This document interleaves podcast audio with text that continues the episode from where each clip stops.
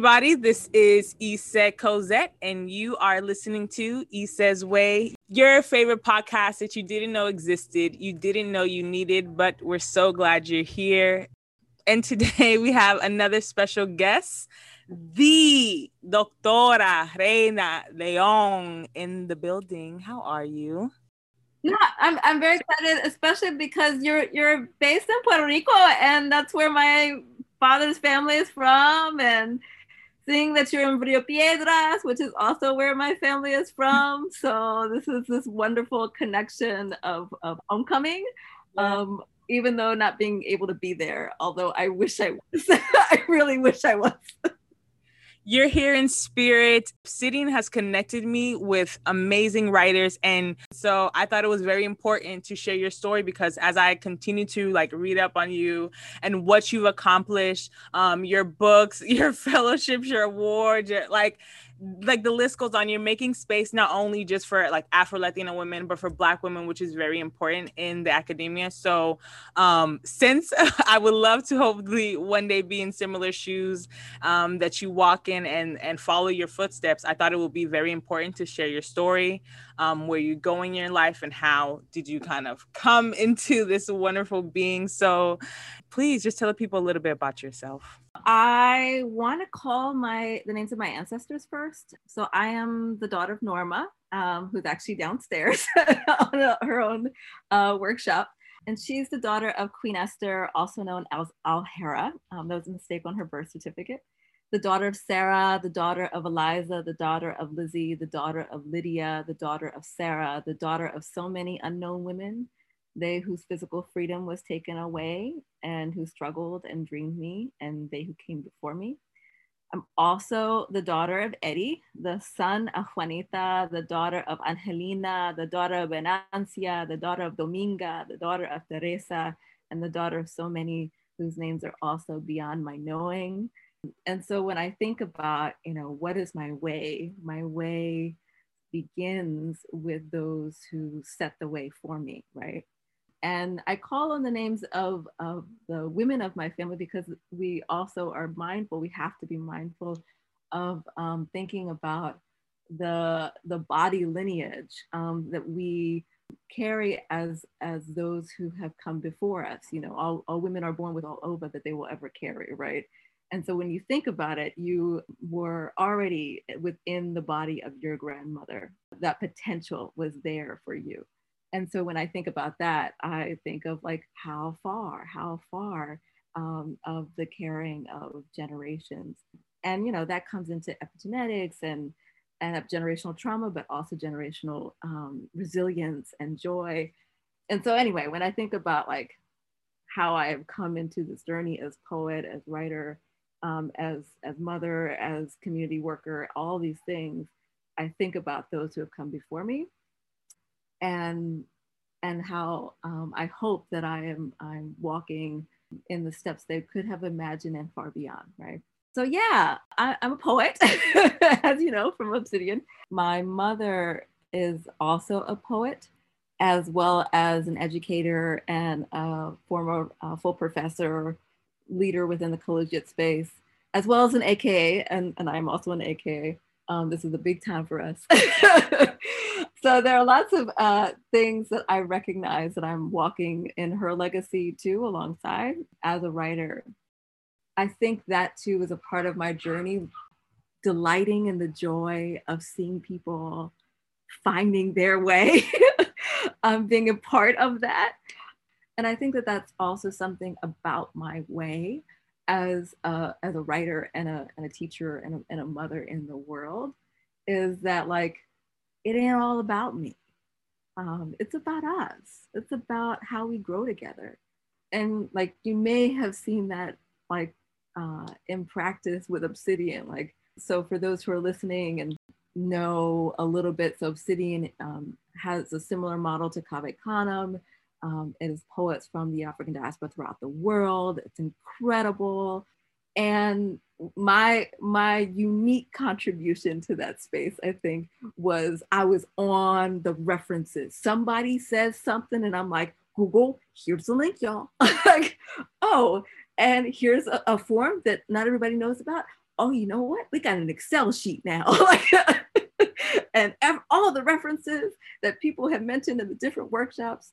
And part of my reason behind that was wanting to archive because I think that a number of organizations, um, we are never more at risk when our histories are at risk, when our um, collective knowledge is at risk.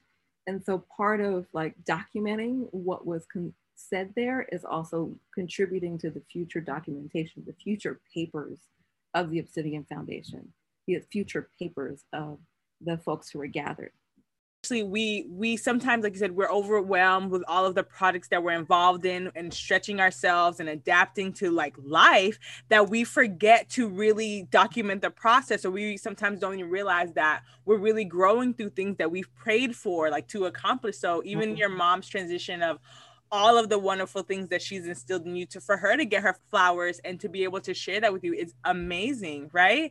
What shifted in you? What made you realize that we need to archive we need to organize to have all these things? You know i started out as a journalist um, so that was my undergraduate study and i really um, entered into that um, profession at least um, started in that profession um, in my professional studies because I wanted to preserve our stories. To um, I was really tired of watching the news or reading the news, and everybody black has murdered somebody, like, and and seeing that over and over and over on the news of like, why is it our stories are never celebrated? Like, um, why is it that there is this depiction of blackness in particular, but for all people of color as as enemy, as um, as boogeyman, as monster.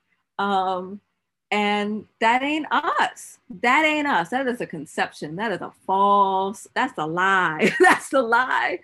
Um, and um, so I wanted to enter into that field. And then I go to Penn State, and I mentioned that university because it's poignant that the Black Caucus right now is having similar struggles. In that I went there to study um, journalism. My sophomore year, there were threats against um, Black leaders on campus, death threats. The university did nothing. The, a body was a black, of a Black man was found in, in the mountains where one of the death threats said that he would be found. Folks, it was, it was traumatic, tumultuous times, ultimately led to a 10 day um, student protest that took over the student center. And that changed my life because I was a I was a journalist at the time and covering some of the things, and I told the paper that I was going to also just be a part of the protest, and they told me you can't be there because you represent us. You're an editor with us, and so we have to be impartial. And I'm like, do you realize who I am? Like I'm black. I'm at risk. All my my people are at risk, and you're telling me that I can't be there to to support and nah, that ain't my life. So this is a very different understanding of, of what journalism can do and why I'm here. And then what, one of the things that people said over and over um, as a result was that folks didn't know that we that we are um, have such dynamic lives and art and so much and within history because nobody taught us like the books were not available.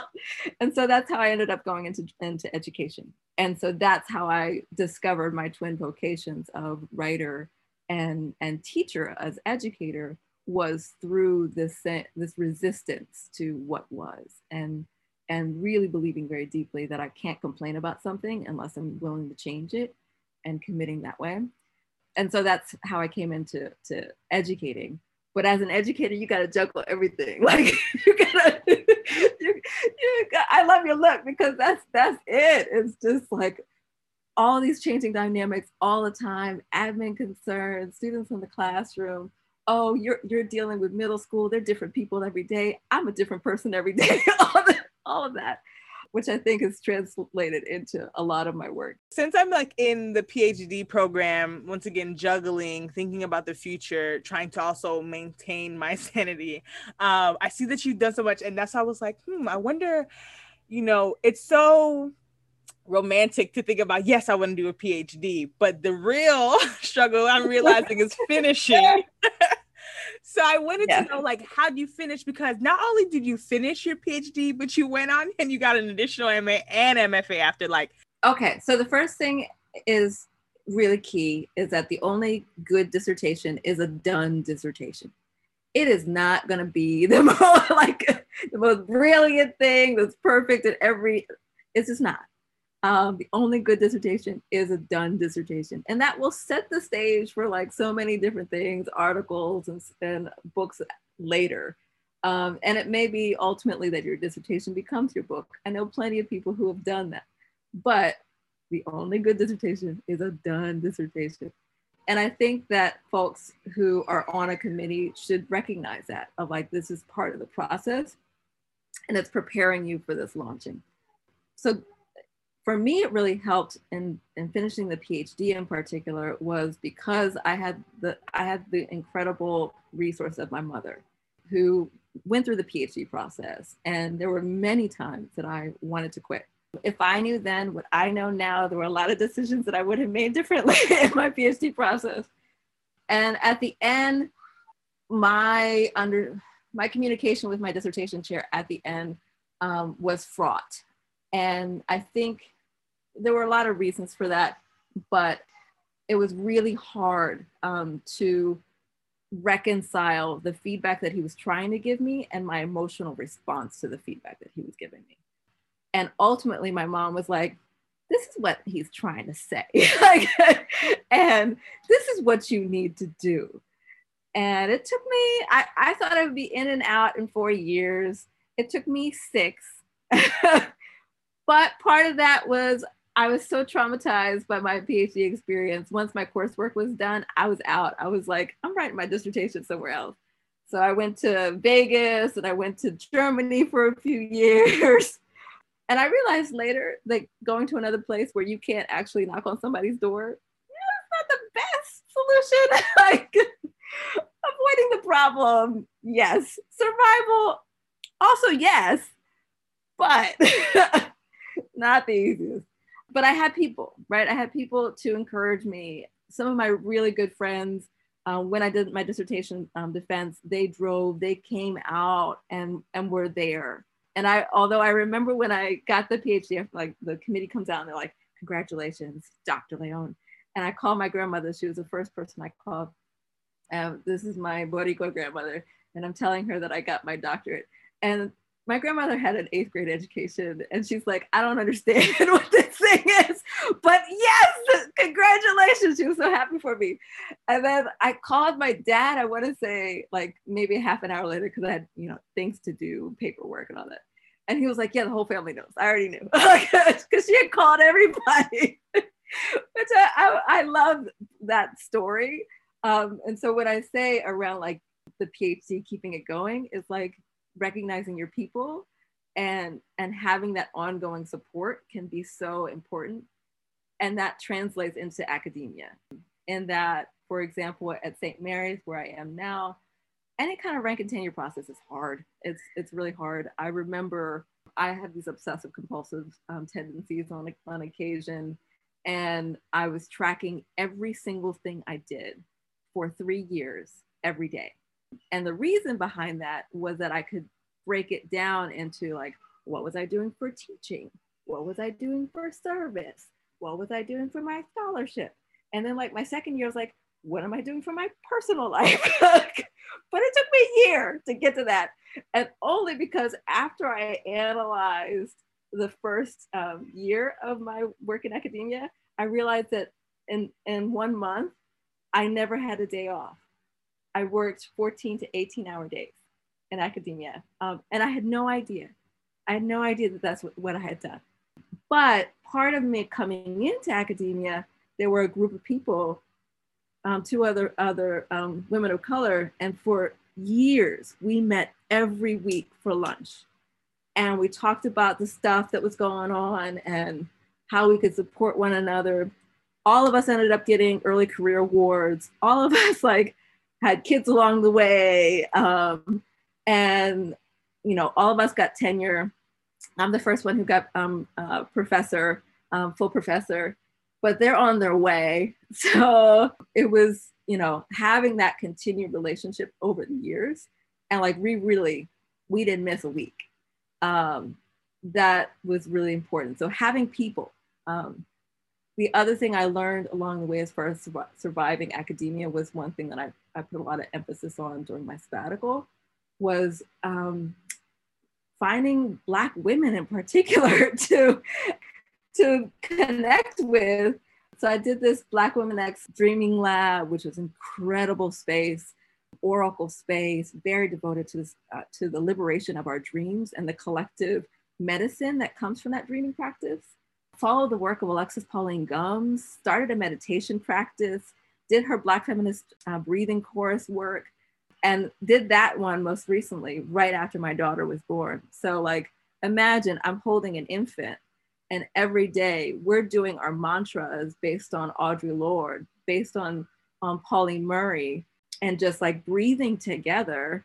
It was incredibly beautiful. You know, my daughter was maybe two, three months at that point, and to share that. So, like, finding people finding one's centeredness and then also recognizing that, that you don't need the institution. The institution needs you. And recognizing um, that power. Because if if it gets to you can go anywhere. You don't have to stay someplace. In any institution that actually is about its survival and its thriving of its people recognizes that amen amen amen i yes one way I know that you can recognize your power and show how you're thriving through your words is that you have a poem to share with us today. Floreria on the 16th day of self isolation. In the dawning, your brother cries each day, rested by body from dream delight into the routines. He takes the milk. He asks for baby, which is short for the television program he loves because it teaches how to communicate in ASL, how to bridge with we giants the chasm between words we know and he invents. I tell him that he is the baby and that there is a baby too within me. Sometimes he lifts my dress or shirt and sticks his finger into my belly button or tries to lodge a magnet there as if to touch your hand, as if to call you out, as if to prove that he knows you are there. In my walk from bed to kitchen, your papa already there with bottle in hand, your name emerged as if it had always been there. Aurelia, which means golden. Nothing in my life is except the light of you, and perhaps a few spare pieces of jewelry.